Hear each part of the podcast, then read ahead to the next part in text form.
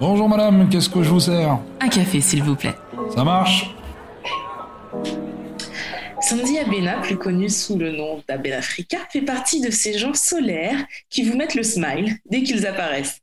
Je l'ai découverte sur Instagram et j'ai été conquise par son contenu. De l'afroculture bienveillante qui nous permet d'en apprendre plus sur l'histoire afro et sa communauté. Tu as envie de changer ta façon de faire, d'impacter le monde, mais tu ne sais pas comment y arriver. Je suis Tia Brown Sugar, une touche à tout, qui pense que les gens qui brillent n'éteignent pas les autres. Et autour d'une tasse de café, je t'emmène découvrir ces étoiles.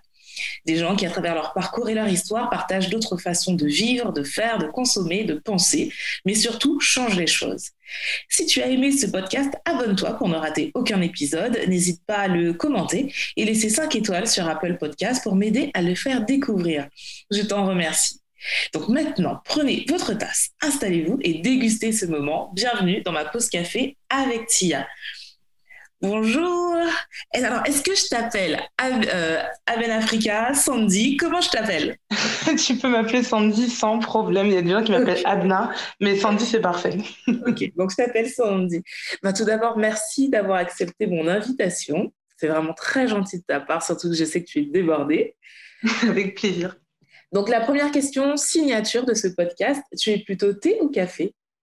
Alors moi, je suis thé et 100% fan de thé, thé, thé, thé, thé. D'accord. Ça me va, on se fait une pause thé, ça me va très bien. En plus, j'ai déjà mis trois cafés aujourd'hui, donc on va arrêter. moi, j'ai mon petit thé. Hein. Je me suis mis dans l'ambiance du podcast, j'ai mon petit thé avec moi. Donc on peut y aller. Tu as bien fait. Alors, sur ton podcast, sur ton blog, pardon, avenafrica.com, j'ai découvert que tu étais d'origine guadeloupéenne, alors que je pensais que tu étais né en Afrique. Peux-tu nous parler de ton enfance, où tu as grandi, Comment tu étais enfant? Alors, euh, oui, effectivement. Donc déjà, pour rebondir sur ce que tu as dit, il y a beaucoup de personnes qui pensent que je suis euh, euh, née sur le continent africain, mais je suis bel et bien guadeloupéenne, 100%, papa, maman, pointe à pitre, le moule. Gosier, le moule, pardon. Je suis guadeloupéenne, je suis née à Paris.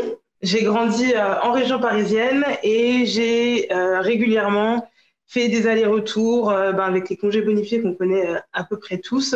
Euh, j'ai fait de réguliers euh, allers-retours entre la France et entre Paris et la Guadeloupe, entre Paris et la Martinique également. D'accord. Et euh, quand tu étais enfant, est-ce que la hum, culture noire avait une grande importance chez toi? Si oui, comment elle se résumait ou non? Hum. Alors, le rapport que, le rapport que j'avais avec la culture noire quand j'étais enfant, euh, et celui que j'ai maintenant, c'est exactement le même, sauf qu'il s'est amplifié, voire multiplié. Euh, j'ai toujours baigné dedans, dans, le rap, dans, dans ce rapport qu'on a, nous, en, en tant qu'antillais, le rapport qu'on peut avoir ou pas avec le continent africain, le rapport qu'on peut avoir en tant que femme noire ou en, tant que femme guadeloupéenne ou en tant que femme guadeloupéenne avec des racines africaines. Il y a tout ce truc-là. Je l'ai eu très tôt euh, avec mon père qui, euh, qui a tout fait en fait pour que nous, euh, donc ces trois enfants, on ait un rapport assez fier du fait de, venir du continent africain, qu'on a un rapport fier de venir de Guadeloupe, puisqu'on a grandi en banlieue parisienne. Et, et, ça se traduisait à l'époque par euh, le fait d'assister régulièrement à des manifestations antillaises, à des réunions antillaises. Le dimanche, il y avait des, des, des différents, des, quand il y avait des festivals c'était vraiment le fait de parler notre langue, etc. C'était euh, c'est ça en fait que j'ai eu dans mon enfance. Aujourd'hui, avec les réseaux sociaux, avec le fait que y ait l'événementiel qui se développe, c'est différent. Mais euh, moi, j'ai toujours été dedans, euh, aller à des expos, aller dans des musées, regarder des films qui parlent de notre histoire. Ça, ça a toujours été très très présent en fait dans mon enfance. D'accord. Alors tu vois, c'est marrant parce que moi, alors il y, a une partie de, mon enfance qui ressemble un petit peu à la tienne, c'est-à-dire qu'à la maison, on avait la culture antillaise, donc euh, je vivais en France, aussi en banlieue parisienne, donc le zouk était très présent. Toute petite, euh, chez moi, on écoutait Cassav, on écoutait Cassav, Francky Vincent, des choses comme ça. Ma maman, elle nous parlait créole. Par contre, j'avais pas du tout de lien avec l'Afrique. On parlait pas du tout d'Afrique chez moi, à part de musique africaine, parce que ma mère adorait la musique africaine. Mais c'était le seul lien, euh, on va dire, que j'avais avec l'Afrique étant petite. Et je sais pas pour toi, mais est-ce que tu as eu le sentiment, parce que moi, je l'ai vécu petite, justement petite et même adolescente, mais adolescente, j'étais déjà aux Antilles, ce, mm. ce rapport qu'a la communauté antillaise avec l'Afrique. Alors, à l'époque, moi, là, je me rapproche des 40 ans. À l'époque, je me souviens que c'était inconcevable de faire un lien entre les Antillais et les Africains. Genre, les Antillais, c'était les Antillais, les Africains, c'était les Africains, il fallait pas tout mélanger. Et c'est vrai que ben, plus jeune, j'entendais les Antillais de, mon entourage parler comme ça, donc pas forcément de ma famille, mais on fréquentait beaucoup d'Antillais en France. Et donc, pour moi, j'ai grandi avec ce truc comme quoi ben, les Antilles, c'est les Antilles, l'Afrique, c'est l'Afrique. Et c'est vraiment plus grande que j'ai compris que ce discours n'était pas du tout valable. Mais petite, j'avais vraiment ce discours-là que j'entendais tout le temps. Est-ce que toi, tu l'as entendu petite ou pas du tout? Euh, Alors, est-ce que je l'ai entendu petite? Bah, Écoute, on l'entend on encore beaucoup aujourd'hui, malheureusement. et, euh, et est-ce que je l'ai entendu? En réalité, je pense que je l'ai découvert en grandissant, euh, peut-être collège, lycée, parce qu'on commence à parler à, de plus en plus de gens. On, on, agrandit nos cercles de, de, des gens qu'on fréquente, etc. Mais comme je te dis, moi, j'ai, la manière euh, dont mes parents nous ont présenté euh, notre identité, ont fait qu'on construise notre identité, elle a été directement liée au continent africain. Quand on était petit, euh, on allait à l'école, on voyait effectivement d'autres noirs qui n'étaient pas antillais, et c'était on, connaissait l'histoire qu'il y avait derrière, tu vois. Après, effectivement, quand nous allions euh, en Guadeloupe, quand on allait en Martinique, on avait régulièrement les petites remarques, que ça soit euh, parfois au sein même de la famille, parfois de, personnes qu'on entend sur la plage, de gens qu'on rencontre, où on a, on a cette, vraie, euh, cette vraie séparation qu'on fait entre les Antilles et l'Afrique, euh, au lycée, je me rappelle de cette copine martiniquaise qui me disait que n'importe quoi, de toute façon, euh, on n'est pas euh, uniquement d'Afrique, on est un mélange de plein, plein, plein, plein de choses. Et l'Afrique, c'est un petit pourcentage parmi tant d'autres. Donc oui, ce cet état d'esprit, cette mentalité que peut avoir euh, une partie des Antillais par rapport au continent africain, oui. Évidemment, euh, on le connaît, on l'entend et on l'entend encore aujourd'hui. Après, je pense effectivement qu'il y a un vrai éveil qui est en train de se faire. Euh, je peux, j'ai même pas envie de parler d'éveil parce que pour moi, c'est là depuis bien longtemps. C'est juste qu'on l'entendait, on l'entendait moins. Bah, quand, je, quand, je, quand je parle de personnes comme mon père, par exemple. Euh, mais je pense que c'est en train de changer. Je pense qu'il y a une vraie conscientisation qui est en train de se faire. Je pense qu'on a de plus en plus de, de de, de personnalités aussi antillaises au final qui, euh, qui ne renient pas cette partie euh, de, de, leur héritage, cette partie de leur identité. Je pense à Lilian Thuram, je pense à Jalissa Sekmet, je pense à euh, sur les réseaux euh, Safia Njoylave Grandeur Noire. C'est des personnes qui ne sont pas euh, nées sur le continent et qui pourtant euh, sont très fiers de leurs racines africaines. Donc je pense que c'est vraiment véritablement en train d'évoluer. Justement, à ton avis, pourquoi il y a, et tu disais, il y a encore des gens aujourd'hui euh, qui ont cette façon de penser comme quoi le lien que nous avons avec l'Afrique est vraiment très minime? À ton avis, pourquoi il y a cette dualité entre ce que l'on veut incarner, c'est-à-dire euh, on n'est pas pareil, et ce que l'on est vraiment, c'est-à-dire qu'au fond, on sait qu'on est pareil. Pourquoi, à ton avis, il y a cette dualité? Ah, Pour moi, alors je pense qu'il y, y, a vraiment... Euh, plein de manières de répondre à cette question, mais euh, celle qui pour moi est la plus évidente, c'est que c'est qu'il y a une histoire derrière. Euh, c'est que alors qu'est-ce qu'un antillais? Un antillais, c'est le descendant d'une personne qui a été arrachée à sa terre, sa culture, sa spiritualité, sa langue, sa famille et parfois bien plus, qui a été euh, torturée des, des, années et des années euh, qui arrivait sur une terre qu'elle ne connaissait pas et qui a eu euh, euh, pendant des siècles et des siècles des, des, plus grandes ignominies que l'espèce humaine ait, pu créer. Et donc à ces personnes-là qui sont absolument détruites psychologiquement, parfois physiquement, on, va leur injecter des je, je prends souvent cet exemple, c'est comme tu prends un ordinateur, tu effaces absolument tout ce qu'il y a sur le disque dur, et après tu lui dis de penser d'une certaine manière. Euh, Aujourd'hui, nous, en tant qu'Antillais, on est, on est les descendants de personnes à qui on a dit, de personnes qui, qui étaient euh, cassées, certaines, beaucoup, qui étaient cassées, à qui on a dit euh, euh, l'Afrique c'est nul, les, spiritualités, les spiritualités africaines, c'est nul. Leur science, c'est nul. Le, le fait d'être très très noir, c'est moche plus tu vas me ressembler à moi, euh, Claire, Chevelis, mieux c'est. Il y a toutes ces choses-là. Je ne sais pas pourquoi ça m'échappe, mais il y a euh, ce, discours très célèbre, ah c'est Lynch, ce discours très célèbre de Lynch. Euh, donc c'était un, esclavagiste qui a parlé à d'autres esclavagistes en leur donnant euh, des, euh, tu sais comme aujourd'hui on fait des tutos. Donc lui il leur a donné tous les meilleures actions à faire sur les populations, sur les Africains réduits en esclavage pour qu'ils obéissent. Et donc, il disait euh, tous les points qu'il fallait faire pour qu'ils soient le plus cassés possible psychologiquement et qu'ils leur obéissent. Et donc, il y avait tout ce que je viens de te dire, le rapport à la peau, le rapport à le, la, le, le, fait de, de, ne, de, ne, pas être solidaire euh, entre eux, qui est euh, cette... Euh, c'est... c'est ah, j'ai oublié le mot. Qui est ces c'est cette dualité, c'est cette confrontation entre euh, le, noir clair et le noir foncé, qui est cette confrontation entre l'homme noir et la femme noire, qui est cette confrontation entre le, jeune et, le, plus âgé. Et, euh, et en fait, ça, c'est des choses qui ont été injectées, puis qui ont été transmises et transmises. Et, ben, à un moment donné, on arrive à, on arrive à, à, ce genre de discours-là. Et, euh, c'est ce, ce discours-là qu'il faut aujourd'hui déconstruire et qu'il faut aujourd'hui, et c'est sur ces choses-là qu'il faut aujourd'hui euh, euh, éduquer, qu'il faut partager et, euh, qu'il faut, et qu'il faut changer. Il ne faut pas simplement déconstruire, il faut changer, il faut mettre quelque chose à la place pour, que, pour, pour changer la mentalité des futures générations. Mais comment on fait pour changer justement ces mentalités après des siècles justement d'endoctrinement? Comment on réussit à dire, par exemple, à une femme noire, tu es belle tu es belle, peu ah. importe la tonalité de, de, de, ta peau, tu es belle. Comment on arrive à faire comprendre mm. à un homme noir que ben, il est autre chose, par exemple, dans les clichés qu'un sexe ambulant et que ça peut être un bon père, que ça peut être mm. euh, quelqu'un d'attentionné, que c'est la virilité, c'est pas que dans la force. À ton avis, comment on fait ça? Ah, bah, Écoute, déjà, tu as, parfaitement résumé les, les, les principaux points euh, qui peuvent aujourd'hui. Euh, euh, être négatif sur la, sur, la, sur la communauté. Je pense qu'il y a, une fois de plus, il y a, il y a vraiment euh, plusieurs moyens de faire ça.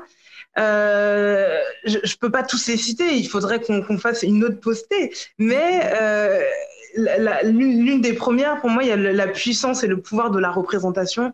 À partir du moment où je ne sais pas, à partir du moment où je ne vois pas que c'est possible, à partir du moment où je ne vois pas euh, des personnes euh, réaliser, faire certaines choses, des personnes qui me ressemblent, euh, à quel moment moi je vais penser que j'en suis capable. Euh, on a grandi, je vais prendre l'exemple de l'école, moi j'ai grandi euh, en regardant mes livres d'histoire, en regardant mes livres de sciences aussi, mmh. et, en voyant 100% des savants et des gens qui ont changé le monde qui étaient de couleur blanche. Peut-être que j'ai vu un, un, asiatique ou un, ou un, un, un turc, je crois, une fois, mais j'ai jamais vu de personnes noires qui a créé des choses euh, dans le domaine des sciences. Tout ce que je voyais, c'était euh, euh, les, domaines auxquels on nous, dans lesquels on aime bien nous voir, c'est-à-dire le sport et la musique. changer cette narration, changer cette représentation aura un impact direct sur nos enfants. Leur montrer que dans l'histoire, et dans l'histoire, et, et, et, en ayant ce, ce statut euh, de, de, de personnes euh, euh esclavagisées, parce qu'il y a énormément de, de, découvertes qui ont été faites euh, pendant que certains étaient esclaves et ou d'autres pendant des euh, sociétés ségrégées, qu'on a eu des, des inventeurs noirs, qu'on a aujourd'hui de, grands scientifiques noirs, qu'on a aujourd'hui euh, des familles euh, noires avec un bon père de famille, avec des femmes noires qui portent fièrement euh, leurs cheveux naturels et, qui, se, est très belle dans le regard de son homme. C'est, je pense qu'il y a une vraie puissance qui sera faite du côté de la, de la représentation.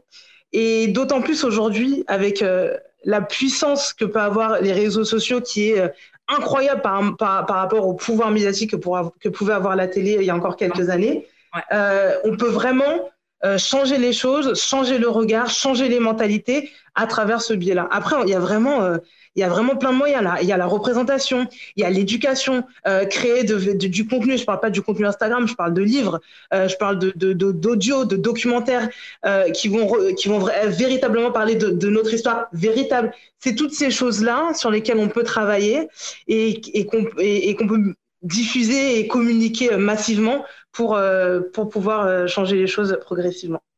Justement, en parlant de livres qui qui redéfinissent ce qui, ce qui est vraiment l'histoire noire. Il y a un livre, l'un des premiers livres d'ailleurs que j'ai lu euh, par moi-même, qu'on ne m'avait pas conseillé, euh, c'est euh, Lilian Thuram, Mes étoiles noires.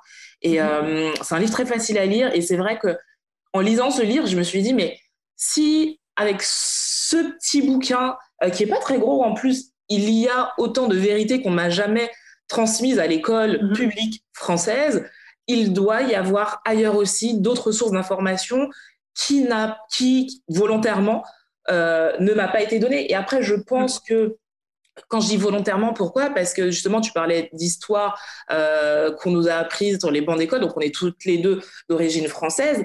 Le truc, c'est que je me dis, si aujourd'hui on réécrit euh, l'histoire des Noirs, notamment en France, et tout ce que la France a fait par rapport à cette histoire noire, ça réécrit aussi l'histoire de la France. Et est-ce qu'aujourd'hui la France est capable de se regarder en face par rapport à tout ce qu'elle a fait euh, concernant l'esclavage, la colonisation et tout ça? Donc, c'est mm-hmm. un très, très gros sujet. Comme je dis, il faudrait peut-être une autre cause mais ça, ça, remettrait en cause tellement de choses. Et je sais pas si la France est prête à ça aujourd'hui.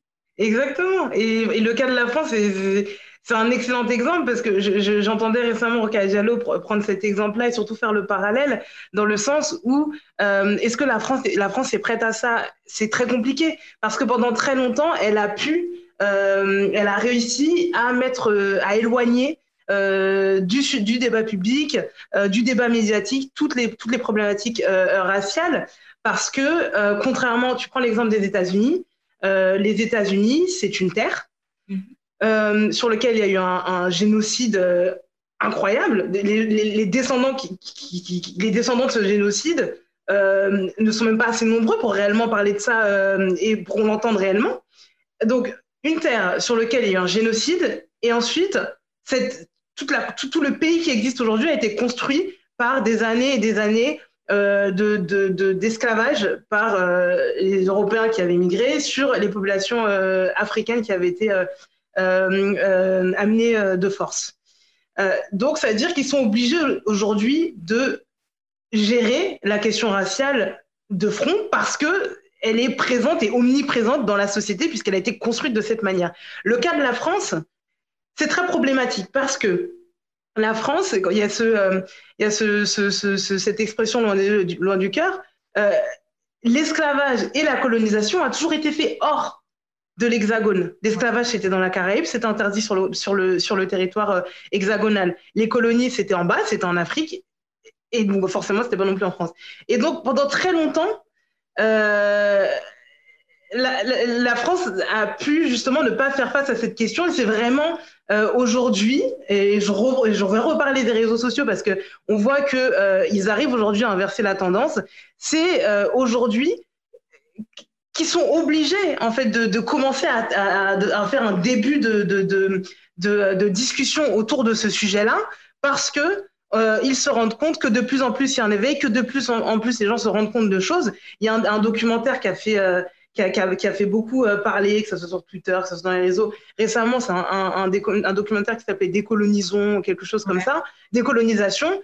un documentaire comme ça existe parce que à un moment donné, l'espace médiatique français, le pas français, les journalistes français, les médias français se sont rendus compte qu'il y avait des sujets qui intéressaient et qui interpellaient réellement les gens et qu'il fallait qu'ils commencent à en parler. Quand euh, il y a cette expression qui disent qu'Internet, que la télé est l'ancêtre d'Internet, aujourd'hui, les, les, les télévisions euh, françaises, les, euh, les rédactions dépensent des énergies incroyables pour rester, pour rester, pour capter euh, l'attention des différentes personnes et, et, euh, et, et, comment elles le font, c'est en regardant ce qui se passe sur les, les réseaux. Et il y a plein de choses qui se passent sur les réseaux. Et dans le domaine de l'histoire, de la culture, de, de l'apprentissage, de l'éducation, c'est un sujet qui revient et qui revient. Ils sont obligés aujourd'hui euh, de, de, faire des minimums de sujets dessus. Maintenant, est-ce qu'elle est prête? Honnêtement, quand je vois le débat public aujourd'hui, je ne le pense pas. Je, je, dirais même que j'ai un petit peu peur que, que ces sujets-là soient détournés, maltraités, sous, prétexte qu'il faut en parler. Mais, mais en tout cas, c'est réellement une, une question à soulever, effectivement.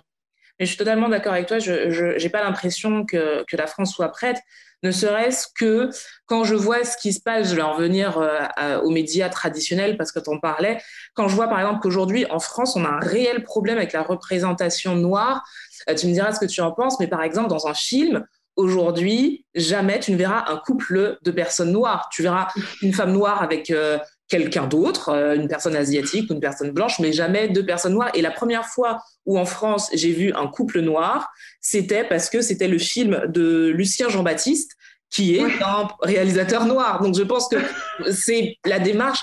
Lui s'est dit, en tant qu'homme noir, euh, il n'y a pas de mal à ce que ma femme soit noire. Alors que j'ai l'impression que ça pose problème en France. Ou même, euh, je ne sais pas si tu as entendu récemment, donc le film Lupin est sorti, dans la série, euh, Lupin est sorti sur euh, Netflix et la polémique qu'il y a eu parce que c'était Omar Sy qui est noir qui incarnait Lupin. Mm. Donc j'ai l'impression mm. qu'on n'est pas encore prêt. On n'est pas encore prêt et, dans cette même, euh, cette même veine, il y a, il y a récemment euh, Lilian Thuram, tu en parlais tout à l'heure avec son livre Mes étoiles noires, qui, qui fait lui-même bah, du coup la promo de son livre et qui, qui raconte sur beaucoup de plateaux de télé euh, que euh, ce qu'on lui disait euh, quand il était joueur professionnel, joueur de foot professionnel, que quand il, bah, il venait avec ses copines noires, ses, ses, ses, ses amis le regardaient, ils disaient mais, mais t'es raciste ou quoi? Tu sors jamais avec des blanches? Et il y a ce truc-là de cet universalisme, ce, je sais pas quoi il y, a ce truc-là qui fait que euh, on n'est pas encore prêt à avoir ça dans le paysage médiatique. Euh, les couples noirs, même les couples parfois avec une, noire, il y a euh, ah le nom m'échappe. Qu'est-ce qui m'arrive aujourd'hui? L'actrice de justement de Il a déjà tes yeux. ah oui, qui est magnifique. Comment elle s'appelle? Bah, Qui a fait le, le, le grand. Ah, qu'est-ce qui m'arrive? Il y a, il y a. Moi, j'ai oublié. Oui, Aïssa Maïga, merci. euh, Aïssa Maïga qui disait, euh, qui racontait que euh, il y avait un film euh, romantique dans lequel elle a, elle a joué. Donc, c'était pas un couple noir, mais c'était elle, elle était, faisait partie du couple, de, de, de, du film romantique. Et elle a regardé, elle a dit qu'elle a bien regardé. C'est la première fois euh, de, toute l'histoire du cinéma français que sur l'affiche, pour un, coup, un film romantique, le film romantique, c'est qu'on voit quand même les deux personnages, on a mis uniquement la tête de l'autre partie du couple, c'est-à-dire de l'homme. Euh, et une fois de plus, je pense que c'est parce que euh, bah, dans, les dans, les, dans les agences de com, dans les agences de distribution, dans les agences de promotion de films, etc., on s'est dit peut-être que les gens ne sont pas prêts à voir ce type de configuration. Donc oui, je pense qu'il y, y, a un travail à faire à ce niveau-là. Euh, alors, il y, a, alors, il y a deux choses. Il y a un travail à faire à ce niveau-là. Ça, c'est la première chose. La deuxième chose, c'est euh, qu'il ne faut pas tomber euh, de l'autre côté où, à chaque fois, on va systématiquement demander à ce que, quand il y a un noir dans un film, il faut absolument qu'il soit avec une femme noire. Ou, tu vois, typiquement, Lupin. Ouais. on va, dire que de, on va dire que de manière générale, moi, ça me dérange que dans les films français aujourd'hui, euh, je ne vois pas de couple noir. J'ai vu ça dans Il a déjà tes yeux et j'ai vu ça dans bah, les films de Lucien Jean-Baptiste. Bah oui, c'est bien. Euh, ouais, ouais, voilà. Mais, mais euh, tu vois, typiquement, dans, dans, dans, dans, Lupin, la manière dont ça a été raconté, le fait que voilà, il était dans une, dans une, dans une école catholique, enfin, je veux dire, ça aurait été compliqué de, de rencontrer une, une enfant noire là-bas. Lui-même, il y était, en tout cas à cette époque. Quoique, quoique, bref. En tout cas, je pense que euh, effectivement, c'est un, un, vrai point à mettre en avant, c'est un vrai point à, à, à, il faut qu'on en discute et il faut que ça change. Euh, mais il faut pas. Je, je, je pense que il faut pas qu'on tombe dans le. Euh, dès qu'on a un, un, un, film avec un noir, surtout que là, le film, il est, il est porté. Il y a tous les côtés positifs qu'il faut voir aussi dans cette série. il est porté par Omar Sy. Le, je trouve la série incroyable. C'est un des meilleurs succès Netflix. C'est porté par, par un homme noir. Donc, je pense qu'il faut aussi qu'on arrive à célébrer nos succès. Oui, Parce que euh, pour moi, ça reste un succès pour, pour la communauté que de voir un, un film comme ça. Et c'est bien dans tous les cas, évidemment, de relever le fait que le manque de, de représentativité des couples noirs. Comment est né Ben Africa? Ah, Ben Africa, pardon. comment est né Ben Africa? Hier, j'étais encore en train de me poser la question. D'accord. non, mais. Parce que, en fait, je sais, je sais quand je vois ce qu'est Abnafrica aujourd'hui, donc euh, plus deux ans et demi euh, après, euh, je, me, je me demande si c'est vraiment, si, si, je voyais vraiment ça comme ça, de, avec cette ampleur-là, avec cette direction-là. Quand tu as commencé, que... tu t'es dit quoi la, la, première fois que tu as pris ton stylo pour écrire, ou je ne sais pas si tu as commencé le blog d'abord ou si tu as commencé sur Instagram avant, mais quand tu as commencé, tu étais dans quel état d'esprit? Moi, je voulais uniquement parler d'histoire noire. Tout ce que je voulais, c'était qu'on apprenne qui nous étions. Tout ce que je voulais, c'était. J'en avais marre d'entendre dans les dîners de famille ou quand je, quand je discutais avec des amis euh, qu'on n'a rien fait, euh, qu'on est, qu'on est des soumis, euh, qu'on n'a rien fait dans l'histoire, qu'on n'est pas intelligent, etc., etc. Parce qu'il y a ce que je voyais à la télé, ce que j'entendais dans les dîners de famille, et il y a ce que euh, que j'entendais, ce que je voyais quand je discutais avec mon père, quand je regardais les livres, quand je lisais les livres de mon père, quand j'allais à certaines expos, etc., etc. En fait, ça me saoulait et je voulais que ça change. Donc, c'était uniquement histoire. Après, moi et de ma, de ma personnalité, tu vois, là, comme on parlait de Lupin et du fait que c'est dommage que le couple était, était, n'était pas, c'était pas un couple noir, 100% noir. Euh, ben voilà, j'ai quand même, je me suis dit, oui, mais bon, quand même, c'est un film porté par un homme noir, et puis c'est un gros succès. Donc, et donc, quand j'ai, quand j'ai lancé Amn Africa, je me suis dit que si je parle uniquement d'histoire, euh, je ne vais pas arriver euh, à, à, mettre le côté optimisme qui existe déjà dans ma personnalité. J'avais besoin de, de, de, d'un équilibre et de montrer des succès, de montrer des belles choses, de montrer des, des, des choses qui inspirent. Euh, parce que si on, enfin, l'histoire noire, il y a beaucoup de, de, il y a des choses magnifiques, incroyables et grandioses, mais il y a aussi un lourd passé qui est très, qui est très compliqué et qui, voilà. Euh, et donc du coup, j'ai décidé d'ajouter petit à petit certaines rubriques. Je me suis dit, ah bah, je voyage pas mal en Afrique et, euh, dans la Caraïbe, euh, donc je parlais aussi de mes voyages. Euh, ah bah je sors beaucoup, je vais donner aux gens ma, petite checklist des, événements afro où je vais aller. Ah bah aussi, dans l'histoire, il y a beaucoup de choses à dire, mais dans ce qui se passe actuellement au présent, il y a, encore y a vraiment beaucoup, beaucoup de choses à dire aussi. Bah, je vais créer aussi une rubrique afroculture. Et petit à petit, j'avais mes, mes 5-6 mes cinq, six rubriques euh, d'Abn africain. Et, euh, et, et, puis voilà, ça s'est construit un peu comme ça. Et finalement, je me suis rendu compte que des, rubriques qui n'étaient pas du tout prévues à la base, bah, c'est des rubriques qui, qui, fonctionnent pas mal. L'Afro-Agenda, euh, il y, a, y, y, a, énormément de personnes qui, euh, qui, euh, qui, sortent et qui vont à certains événements euh, parce qu'ils les ont vus dans l'Afro-Agenda. Les voyages, on parle même pas. Pour moi, ça allait vraiment être ça allait, ça allait, vraiment être quelque chose d'annexe et, et, finalement, c'est, certaines personnes ne, ne, ne connaissent Africa que pour ça. Donc, euh, j'essaye de garder un équilibre entre, euh, entre les trois univers, ouais. euh, l'histoire, le présent, les événements, etc., les recos. Euh, mais ouais, voilà, c'est comme ça. À la base, c'était que pour l'histoire et finalement, je me suis rendu compte qu'il y avait des sujets qui pouvaient intéresser et surtout, j'ai découvert cet univers incroyable qui est Instagram et qui, euh, qui, qui change beaucoup de choses. Justement, avec euh, l'avènement des réseaux sociaux, dont fait partie Instagram, et je pense que c'est vraiment le réseau social aujourd'hui qui cartonne le plus, euh, mm. on a, grâce à ça, une visibilité beaucoup plus importante sur, bah, comme tu le disais, les événements, par exemple, euh, qui se passent dans le monde un petit peu partout. Grâce à toi, les événements afro, mais pas que. Il y a aussi et j'ai remarqué depuis quelques années l'essor des, euh, des, entreprises détenues par des personnes noires qui, qui cartonnent. Ben on, en, je ne sais pas si ça cartonne ou si c'est parce que justement il y a cet essor des réseaux sociaux qu'on en voit, qu'on en entend parler de plus en plus.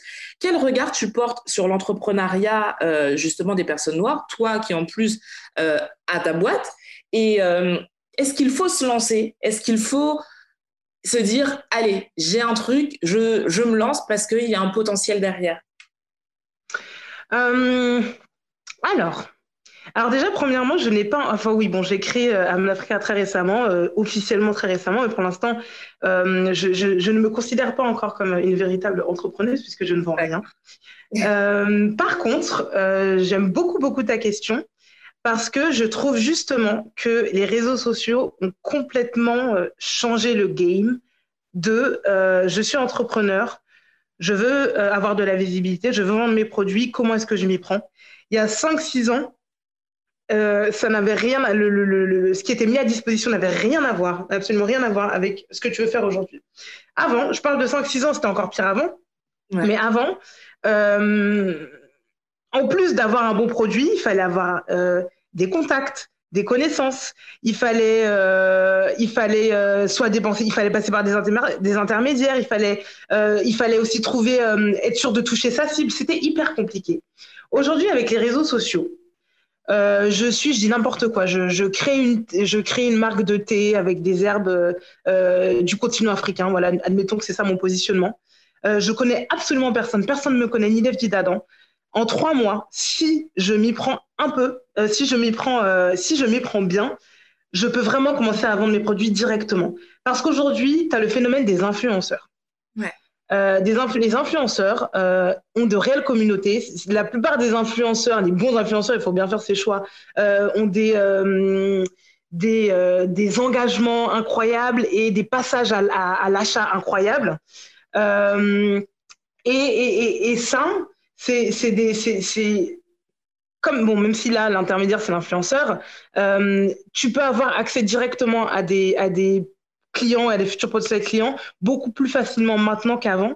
Et je trouve que les réseaux sociaux ont démocratisé euh, beaucoup plus la possibilité euh, pas la possibilité la possibilité d'entreprendre mais peut-être plus la possibilité de euh, fonctionner avec son entreprise quand on connaît, quand on, quand on a euh, euh, quand on n'a pas de contact, pas de réseau, et parfois pas forcément un budget important parce que avant tu allais peut-être passer par des agences de des agences de com qui allaient faire plein de trucs, etc. Là, tu peux te faire une campagne une campagne de com, tu sélectionnes 5-6 bons influenceurs, tu, tu, tu, tu, négocies les tarifs, etc.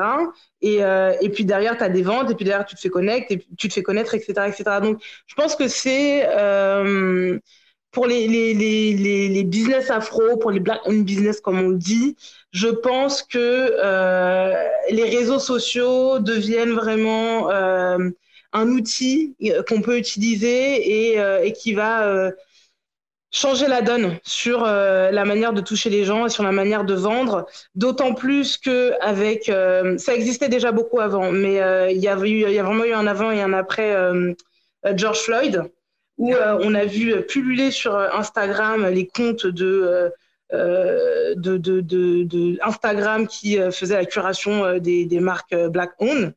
Et pour, pour, pour, les pages qui sont bien faites, je pense à Je consomme noir, je pense à Consomme Eben, pour les pages qui sont bien faites, euh, c'est une fois de plus un lieu où on peut communiquer, c'est une fois de plus un lieu euh, qui rassemble de très fortes communautés, je crois que la plupart sont à plus de 40, 40 000, 50 000 abonnés, qui, qui euh, rassemble pas mal de, de, de, de, clients potentiels et qui permettent à, à ces entreprises euh, de vendre, de grandir et, euh, et, et ouais, de prospérer.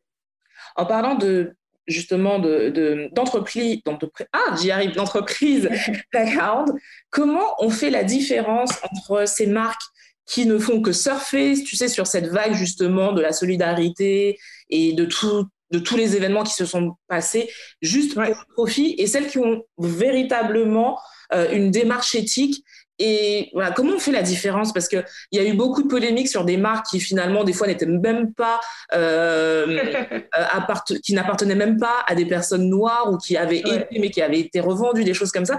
Comment on arrive à s'y retrouver dans tout ça? Euh, alors ça, c'est un, un, point hyper important que tu soulèves et c'est un point qui est vraiment compliqué parce que, en fait, quand on est dans une démarche black, black owned et, euh, et quand on, on promeut cette démarche-là, c'est ce que je fais, euh, en gros, on, demande aux gens de, changer leurs habitudes de consommation. Et, quand on, vend aux gens le fait de changer l'habitude de consommation, on essaye de faire en sorte que ça soit pas trop trop compliqué. Le problème avec le Black Hound aujourd'hui, c'est que euh, si avant ça pouvait être très simple, euh, maintenant, certaines entreprises ont compris que ça pouvait vraiment être un, argument commercial. Et bah, tu as pas mal de marques que tu vois et tu te dis, euh, ah, c'est pas mal. Et en fait, quand tu vois cette marque-là, dans ces marques, tu t'entends, t'as, as, du Panafrica de, de, dessus, tu as de l'Africa dedans. Donc, tu dis forcément, c'est une personne noire qui est derrière, j'achète.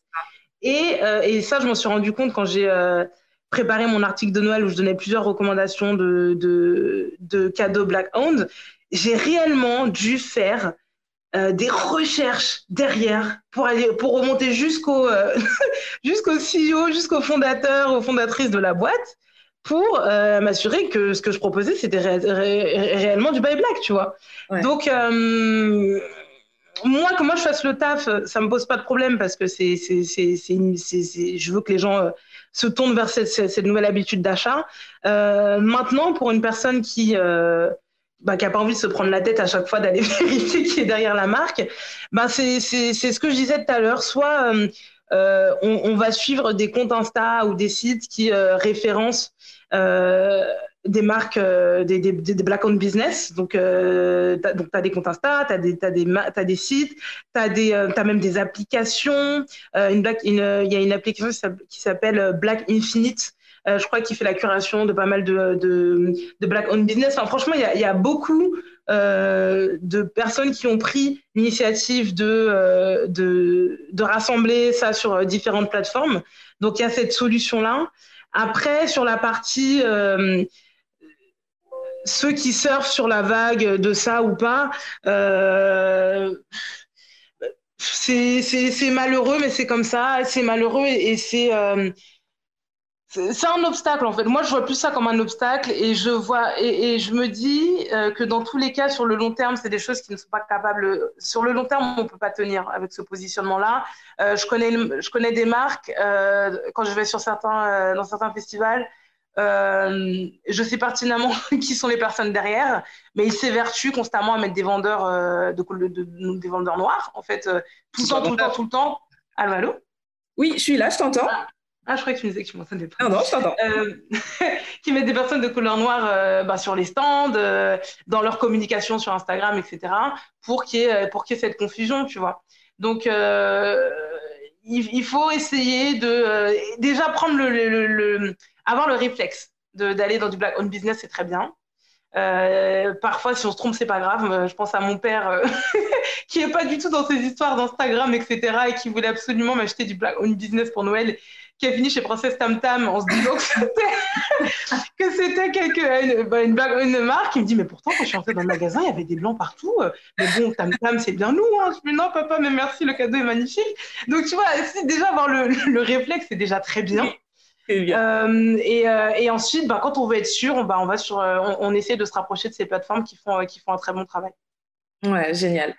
Alors, je vais rebondir sur euh, le voyage, parce que bah, je suis hôtesse de l'air et que moi, j'adore ça.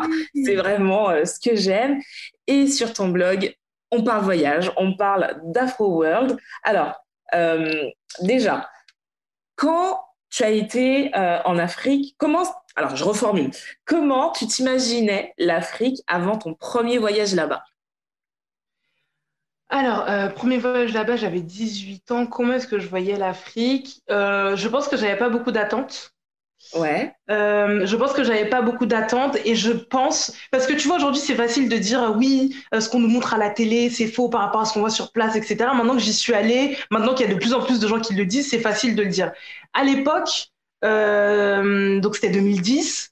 Ouais. à l'époque, je, je, je pense que j'avais pas d'attente je savais qu'il y avait, je savais qu'il y avait un truc bizarre. Je savais que on parlait. En fait, je voyais qu'on parlait de mon histoire bizarrement, donc je me disais que forcément on devait parler du continent bizarrement aussi. Okay. Euh, je, me disais que ça allait, j'allais voir de la pauvreté, c'est sûr. Euh, mais j'avais pas vraiment d'attente. J'avais pas vraiment d'attente. Et euh, en arrivant à Accra, donc c'est vraiment le tout premier pays d'Afrique subsaharienne que j'ai, où je suis allée. ben en fait, j'ai, j'ai, j'ai vu, j'ai, on, va dire que j'ai été très surprise euh, parce que sans avoir d'attente, je m'attendais quand même au final à avoir, c'est vraiment de la pauvreté, mais comme on voit à la télé. Ouais. Genre euh, la, plein de rues avec de la poussière, des gens qui dorment par terre. Euh, enfin, je m'attendais à un truc vraiment un peu désastreux. Et, en, et, et en arrivant, bon, je vais pas dire que c'était parfait. C'était pas, il y avait pas. Je, je suis pas en train de dire que que, que, que qu'Accra aujourd'hui, euh, enfin Accra à l'époque, euh, que tout, enfin que c'était la ville du futur, etc. Mais ça n'avait vraiment rien à voir avec les discours que je pouvais entendre. Ça n'avait rien à voir parce qu'en fait, je suis partie dans le cadre d'une asso et ils nous avaient préparé. on avait fait un week-end de, préparation parce que allez, quand même aller en Afrique, faut, faut se préparer pour aller dans, ce genre de contrée lointaine. Et, et, ça n'avait rien à voir par rapport à tout ce qu'on m'avait dit. Tu vois, ben oui, ok, faut pas que je bois l'eau du robinet, faudra que j'achète de l'eau en bouteille. Enfin là-bas, c'est en sachet. oui, il faudra que je me fasse vacciner, oui, il faudra que je prenne des trucs contre le palu, mais euh, à part ça, euh, c'est plutôt bien différent de, ce qu'on voit. Donc euh, j'ai été, j'ai été très très surprise et, je crois que c'est vraiment à ce moment-là, enfin, ça, a confirmé mon, mon envie d'en voir plus sur le continent parce que j'ai eu la chance de, pendant toute mon enfance, de beaucoup voyager avec mes parents. Euh, que ça soit en Europe, euh, que ça soit, euh, il m'avait envoyé aux États-Unis pour que j'apprenne l'anglais. On avait été à Cuba deux trois ans avant. Enfin, ils ont vraiment, on, on roulait pas du tout sur l'or, mais le fait qu'on qu'on voyage, c'était hyper important pour eux. Et, et du coup, j'avais déjà un petit peu cette culture du voyage. Et j'avais déjà beaucoup voyagé et je me suis dit bon bah voilà j'ai 18 ans je me sentais déjà très grande à l'époque et, et, je me suis dit bon bah voilà maintenant le, le, les, les, prochaines années euh, je, vais, je vais vraiment faire le max de pays sur le continent. Et euh, parce que parce que c'est, c'est, c'est un monde qu'on me montre pas, c'est un monde qu'on ne connaît pas, et moi je veux voir euh, comment c'est réellement. Génial. Et justement, en parlant voyage, quelle est ton approche quand tu voyages? Qu'est-ce qui est important de voir pour toi, de faire, de partager quand tu vas justement découvrir l'Afro World Alors sans hésitation, attends si je dois faire un classement en 1, euh, alors là, c'est à titre personnel, mais je le partage aussi, c'est les rencontres. C'est-à-dire que euh, les rencontres que je fais sur place. C'est-à-dire que quand on me souvent on me pose cette question, bon, de tous les pays que tu as fait en Afrique, c'est lesquels ton préféré, bah, Je suis incapable de répondre et c'est pas je suis pas incapable de répondre par rapport euh, parce que tous les pays sont bien, parce que en fait, je suis incapable de répondre parce que quand quelqu'un te pose cette question, c'est aussi pour eux leur donner une indication de ah ben elle elle a préféré ce pays-là donc peut-être que je vais aller là. Sauf que la manière, en tout cas moi je pense, en tout cas pour moi et je pense que c'est le cas pour beaucoup de gens, le rapport qu'on a euh, avec euh, un pays dans lequel on a voyagé est très très lié aux rencontres qu'on fait, aux gens qu'on rencontre sur place. Parce qu'en parce qu'en fait c'est est-ce qu'on s'y sent bien? Euh, tu peux aller dans le plus beau pays du monde. Tu peux, admettons que tu aimes euh, l'architecture française et puis tous les monuments de Paris. Tu peux aller à Paris, passer une semaine, tu vas voir la Tour Eiffel, les Champs-Élysées, euh, les, les, quais de Seine, enfin des, choses magnifiques. Si pendant une semaine, tu étais avec des gens exécrables, que quand tu demandais ton chemin, personne ne te répondait, que le Airbnb dans lequel tu étais, les gens ne te calculaient pas, mais tu n'auras jamais un rapport positif avec la France, même si tu as vu les, plus beaux monuments de ta vie. Et, euh, et, moi, c'est vraiment, en fait, quand je voyage en Afrique et dans l'Afro-World en général, c'est vraiment c'est ce qui compte le plus. C'est les gens que je vais rencontrer. Euh, en Afrique du Sud, c'est le premier taximan dans lequel je suis, dans le premier taxi dans lequel je suis montée. C'est devenu mon, meilleur pote pendant les, quatre mois que j'ai passé en Afrique du Sud. C'est euh, quand j'arrive euh, à la Barbade que par hasard on rencontre une femme dans un bar et que le lendemain, c'était le lendemain on devait rentrer. Elle nous amène un des plats typiques à l'aéroport pour qu'on le mange avant de monter dans l'avion. En fait, c'est de ça dont je me souviens quand je voyage. Et c'est de là, c'est ça mon point de départ après quand je vais raconter ce que je vis. après les rencontres, il y a l'expérience les expériences de vie, c'est-à-dire que quand je prépare mes voyages, je fais deux listes. J'aime pas faire des itinéraires parce que j'aime pas savoir exactement tout ce que je vais faire. Par contre, je fais des listes d'incontournables que je veux faire. Euh, et après, le matin, bah, je me réveille et je décide de ce que je vais faire. Et quand je voyage, il y a la liste des choses incontournables à faire. Par exemple, si je vais à Dakar, j'écris il faut que j'aille au, au, au, monument de la, de la Renaissance africaine, euh, j'écris qu'il faut que j'aille euh, au marché de Sandaga, etc.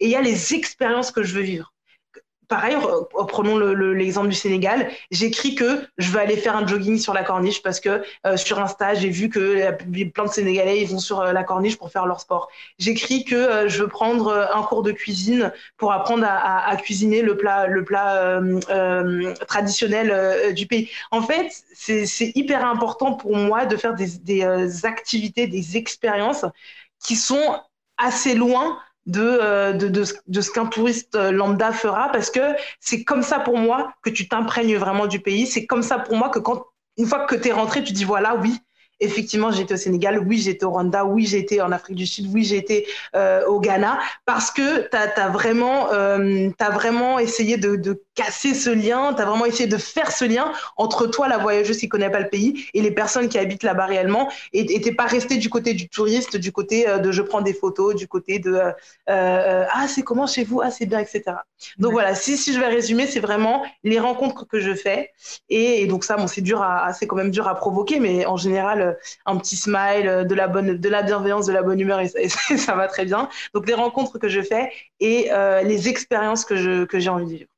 Mais tu vois, alors moi qui, qui voyage aussi euh, beaucoup comme toi, c'est vrai que j'avais jamais. Alors, j'adore euh, le premier aspect que tu dis, euh, les gens. C'est alors moi j'adore aller chez l'habitant. Mm. bizarrement, alors je sais pas si c'est bizarre, mais tous mes premiers voyages, mes gros premiers voyages avant que je sois hôtesse de l'air, j'ai été chez l'habitant. Alors que j'avais j'avais pas voyagé beaucoup avant, mais voilà pour moi c'était la façon la plus bah, qui définissait le mieux pour découvrir un pays, c'était aller chez l'habitant. Donc ça, j'adore. Mais c'est vrai que la façon dont tu abordes la deuxième partie de l'expérience, euh, je l'avais jamais abordé comme ça et je trouve ça super intéressant de se dire j'ai envie de, de faire quelque chose, comme tu dis, loin peut-être de ce que je fais chez moi, mais qui correspond totalement au pays ou à l'île euh, où je me trouve. Et c'est vrai que j'avais jamais pris ça dans ce sens-là. Alors c'est vrai que des fois je me dis tiens je vais euh, je vais goûter une caipirinha ou euh, je sais pas. Alors moi c'est souvent lié à la nourriture.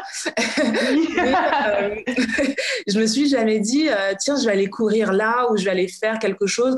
Vraiment ce côté activité lié à l'endroit, ça, jamais. Et je me dis que c'est pas con du tout, en fait. En tant t'écoutant parler, je me dis, mais totalement, totalement. Ouais, et, les deux sont, sont, même presque liés parce que, tu vois, je donne l'exemple d'aller de, d'aller faire un jogging. C'est euh, en Côte d'Ivoire, j'avais été euh, bouquinée sur, euh, dans, dans l'université euh, d'Abidjan. C'est vraiment c'est plein de petits trucs qui font que tu es là et bah, les gens, ils comprennent pas ce que tu fous là parce que les gens qui vivent pas dans le pays, ils sont dans les milieux touristiques, ils sont pas là. Et c'est ici là que tu fais des rencontres. Et, et voilà, c'est franchement, c'est moi, je pourrais pas, vraiment pas voyager autrement. Quels sont tes prochains voyages? Attends, juste une petite parenthèse, je sais pas si tu pourras couper. ce sera publié quand, ce podcast alors, que je dise pas de bêtises, nous sommes, nous enregistrons donc le 21. Euh, normalement, si je dis pas de bêtises, début février. Bon, bah alors, le premier ou le 8. ok, parce que j'annonce euh, ce, dont, ce dont je t'ai parlé euh, plutôt fin février, enfin, après la mi-février. Donc, on l'annonce pas. encore. parler tout de suite. donc, je réponds, je réponds, à ta question différemment du coup. Donc, mes prochains voyages. en 2020, ça a été très très compliqué pour la voyageuse compulsive que je suis, puisque euh, j'ai pas très peu voyagé. Je suis restée surtout en Europe, euh, sachant que euh, ça fait plusieurs années que je voyage minimum euh, 4-5 fois par an, en tout cas minimum une fois tous les 3 mois. Donc euh, c'est vraiment, c'était une année euh, compliquée pour beaucoup de gens et très bizarre pour moi parce que rester en France non-stop toute une année, c'est compliqué. Du coup, 2021, je 2021, je réserve beaucoup de surprises sur Abnafrica. Restez connectés. Mais s'il faut que je parle de mes prochains voyages, il y en aura pas mal, que ça soit sur le continent que ça soit euh, sur le continent africain, hein, que ça soit euh, dans la Caraïbe ou que ça soit en Amérique latine. Donc il y aura pas mal de choses. Je suis en plein, euh, je suis en train de travailler justement dessus, mais pour l'instant je n'ai pas de pays déterminé à te donner.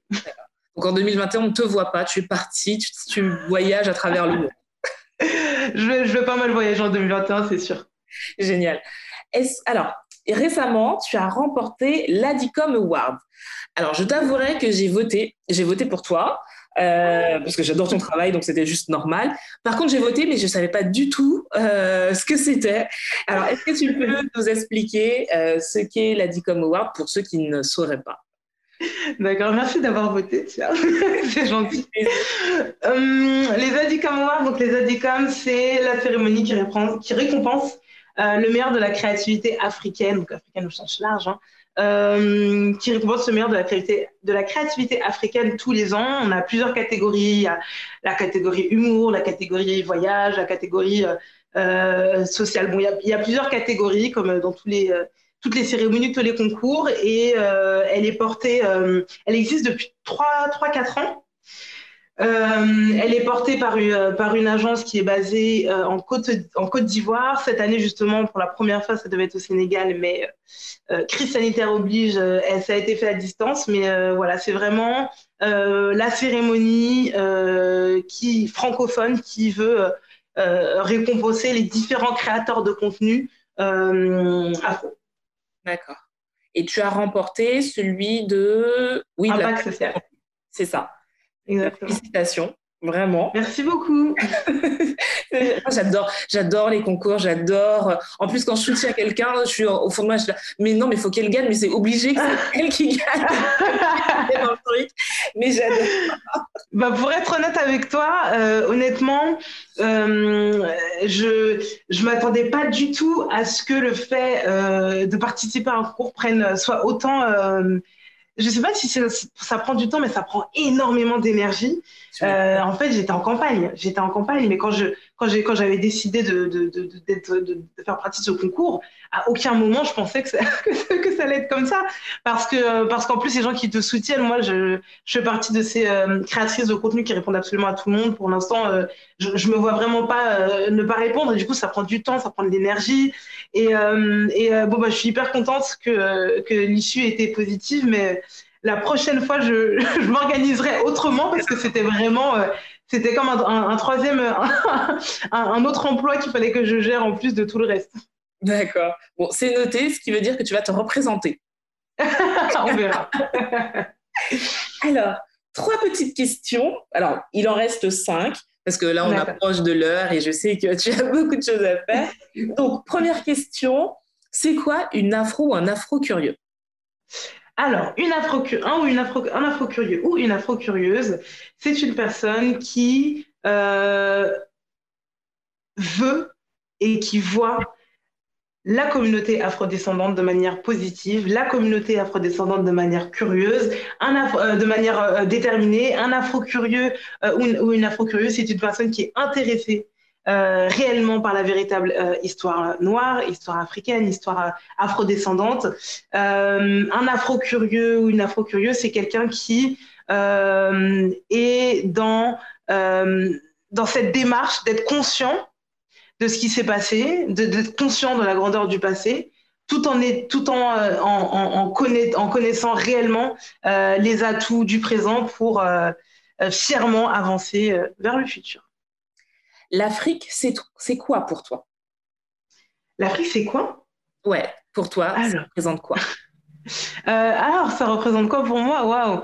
Euh, Alors, euh, je pense qu'il y a un milliard de, manières de répondre à cette question, mais la mienne, c'est le continent africain, ça représente pour moi aujourd'hui, je ne vais pas utiliser le terme Eldorado, mais c'est c'est un point d'arrivée. En tout cas, ce sera, ça représente pour moi une des étapes importantes de ma vie. Parce que euh, je le dis parfois sur les réseaux, mais je ne me vois pas euh, évoluer euh, en France ou en Europe ou, dans le monde occidental. Je ne me vois pas élever mes enfants non plus dans cet environnement-là. Donc, c'est vraiment un lieu que, que je découvre, que je vois et, et sur lequel, et dans lequel j'aimerais évoluer parce que parce que je, je, parce que quand j'y vais, je me sens bien, parce que quand j'y vais, je me sens moi-même, parce que quand j'y vais, je me sens alignée. Euh, en tout cas, quand j'y vais au pluriel, hein, dans, ces, dans, les différents pays, je sais pas lequel sera euh, celui où je poserai les valises et tout le reste de ma vie d'ailleurs. Mais j'ai cette image, cette idée de l'Afrique avec euh, toute la réserve qu'il faut euh, quand on veut, euh, quand on a ce type de projet et, ce type de rêve euh, en tête. C'est-à-dire que ça restera. en tout cas, je me prépare à être déçue ou pas, parce que même si aujourd'hui l'Afrique c'est un un continent qui, qui sur lequel il y a beaucoup de clichés. de plus en plus, depuis quelques années, il y a cette vague de, de ce qu'on appelle les ripats, donc les, les afro-descendants qui retournent sur le continent, donc le contraire d'expat, qui retournent sur le continent pour s'installer, créer, monter des entreprises. Et il y a un peu cette, euh, il y a tout un truc qui a été fait autour de ça, comme si c'est vrai, c'était le, truc à faire, que c'était euh, euh le, limite, tu vois, le moyen de, d'être heureux, etc., etc. Et, euh, et on entend peu le, le, retour des ripates qui, qui finalement ont été déçus, qui n'ont pas réussi à s'adapter, etc. Donc moi, je, sais que c'est ce que je veux faire. mais je, garde la réserve et l'attention nécessaire pour euh, bah, déjà pour réussir à, évoluer comme je souhaite évoluer et, si ça marche pas, ben, euh, de trouver les dispositions nécessaires, mais en, tout cas en étant, en, fier d'avoir au moins tenté. Est-ce que Aben Africa va se développer? Oui, enfin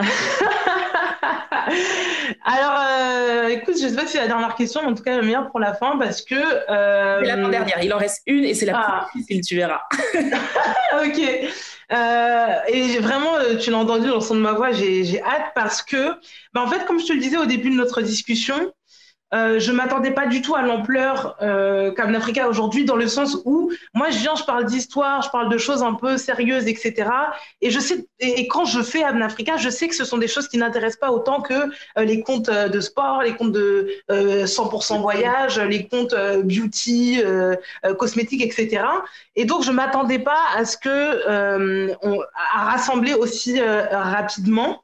Et du coup, je n'étais absolument pas préparée à gérer euh, toute l'énergie et le temps que demande euh, un compte Instagram euh, avec plus de 10 000, 15 000, 20 000 abonnés.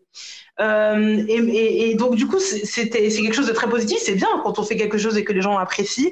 par contre, le, le, le, revers, c'est que derrière, j'avais j'ai des projets pour Africa en attente depuis le début de la création. Il y a, en fait, tu as des choses qui vont sortir cette année qui sont, qui, qui, sont sur, dans, dans, mes, dans mes objectifs tous les ans et que je reporte parce que j'ai pas eu le temps de les faire parce que euh, le fait de gérer la communauté euh, ça prend tout mon temps. Et de créer du contenu uniquement ça prend tout mon temps.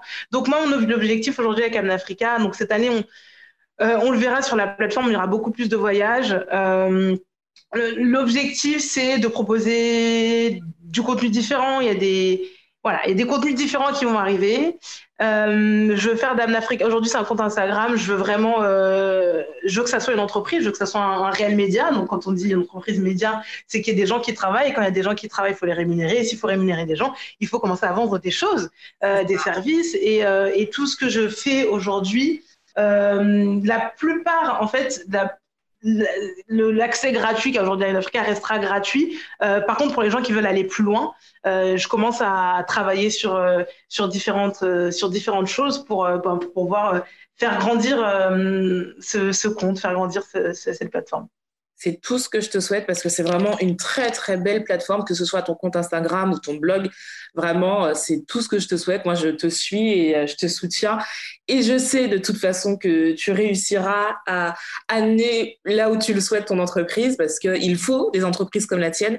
Et moi, ce que j'aime vraiment dans ta démarche, c'est qu'elle est bienveillante. Et euh, il y a, a d'autres comptes qui, qui, font un bon travail. Hein. Là, le, la, question n'est pas du tout de dénigrer le travail de qui que ce soit. Le, le travail, de toute façon, je, le, je, trouve ça toujours bénéfique d'apporter euh, des notions de savoir, des, euh, quelques, sous quelque forme que ce soit.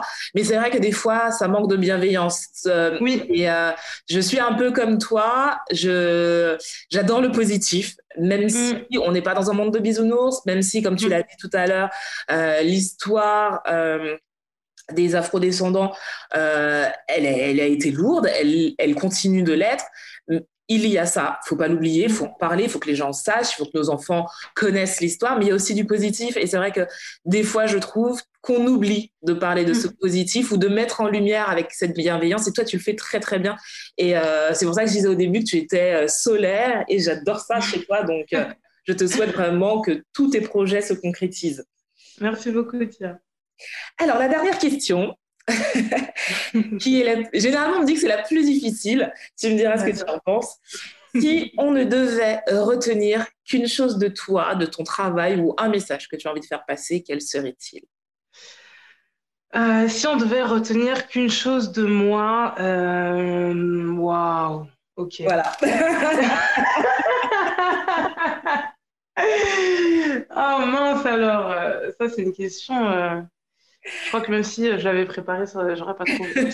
Euh, euh, si on, de- on devait retenir qu'une chose de moi ou d'Abnafrica, euh, ok. Bon, je pense que c'est pas la seule chose qu'il faut retenir, mais en tout cas c'est celle qui me vient en tête. Euh, et c'est un mot, et, ça, ça- et le mot c'est déterminé. Ouais. Euh, pourquoi je prends ce mot-là?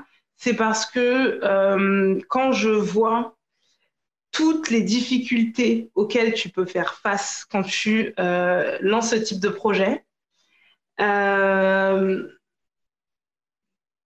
si je les avais vues avant, euh, tu peux être sûr que j'aurais même pas commencé à lancer Abnafrica. J'aurais même pas, j'aurais même pas, ouais, j'aurais, j'aurais dit ah c'est bien en fait, mais je continue à suivre les comptes, les comptes que j'aime bien, c'est mort en fait, parce que tu vois, là je regarde en arrière et et, je, tu vois, il y, a beaucoup de sacrifices qui sont faits. Il y a du, il y a du sacrifice qui est fait euh, sur ta vie sociale, euh, à quelle fréquence tu continues à voir tes amis ou pas. Il y a du sacrifice qui est fait sur ta carrière professionnelle. Euh, quand tu as juste à te lever le matin pour travailler et rentrer puis te faire un petit Netflix, c'est différent que quand tu dois gérer une communauté à, à côté, parce que c'est-à-dire que sur les pauses déj, ben, tu manges moins avec tes collègues parce que tu dois gérer tes trucs, que des fois tu pars plus tôt et tu vas peut-être pas prendre des dossiers de ouf qui pourraient te faire évoluer à, à l'intérieur de l'entreprise parce que tu as cette communauté. Donc, tu as, des sacrifices au niveau familial, tu as des sacrifices au niveau de ta santé. Et, ce, qui est, fou, c'est que euh, certains sacrifices, tu t'en rends compte après. tu t'en rends compte après que tu étais en train de faire ce sacrifice-là, que tu étais en train de euh, prioriser euh, ton projet sur d'autres aspects qui sont pourtant hyper importants dans ta vie. Mais pourtant, tu continues, tu lâches pas, tu avances et tu t'adaptes. Et ça, je pense que tu peux le faire que si tu es déterminé. Et, euh, et, et c'est vraiment ce, ce truc-là que je veux garder dans, euh, dans toute la suite pour Amnafrica et dans toute la suite pour ma vie. Parce que euh, pour l'instant, c'est vraiment euh, ce qui fait que, que malgré toutes les choses qui ont pu, passer, qui ont pu se passer, malgré euh, deux, trois fois en 2020, j'ai vraiment, j'avais pris la décision de, de réellement arrêter euh, Amnafrica. Bah, en fait, je suis encore là et, et en fait, euh, en y repensant, je me dis, mais à quel moment moi j'allais arrêter ça, tu vois. Donc, euh, donc voilà, c'est le mot, euh, c'est le mot qu'il faudrait retenir de tout ça. Parfait. Mais en tout cas, Sandy, je te remercie d'avoir passé euh, cette thé avec moi. C'était Merci de m'avoir super invitée. agréable. J'ai adoré. Euh, où est-ce qu'on peut te rejoindre? Tes réseaux sociaux, le blog Est-ce que tu peux donner les adresses? Oui, alors pour euh, me euh, découvrir mon univers, il faut aller sur Instagram, Abnafrica, A-B-E-N-A-F-R-I-C-A. Pareil sur Facebook, mais je suis très très active sur Instagram surtout. Et euh, sinon, euh, mon site internet www.abnafrica.com. Merci. Et à vous qui nous écoutez, on se donne rendez-vous lundi prochain pour un nouvel épisode de ma pause café avec Tia. Prenez soin de vous. Gros bisous.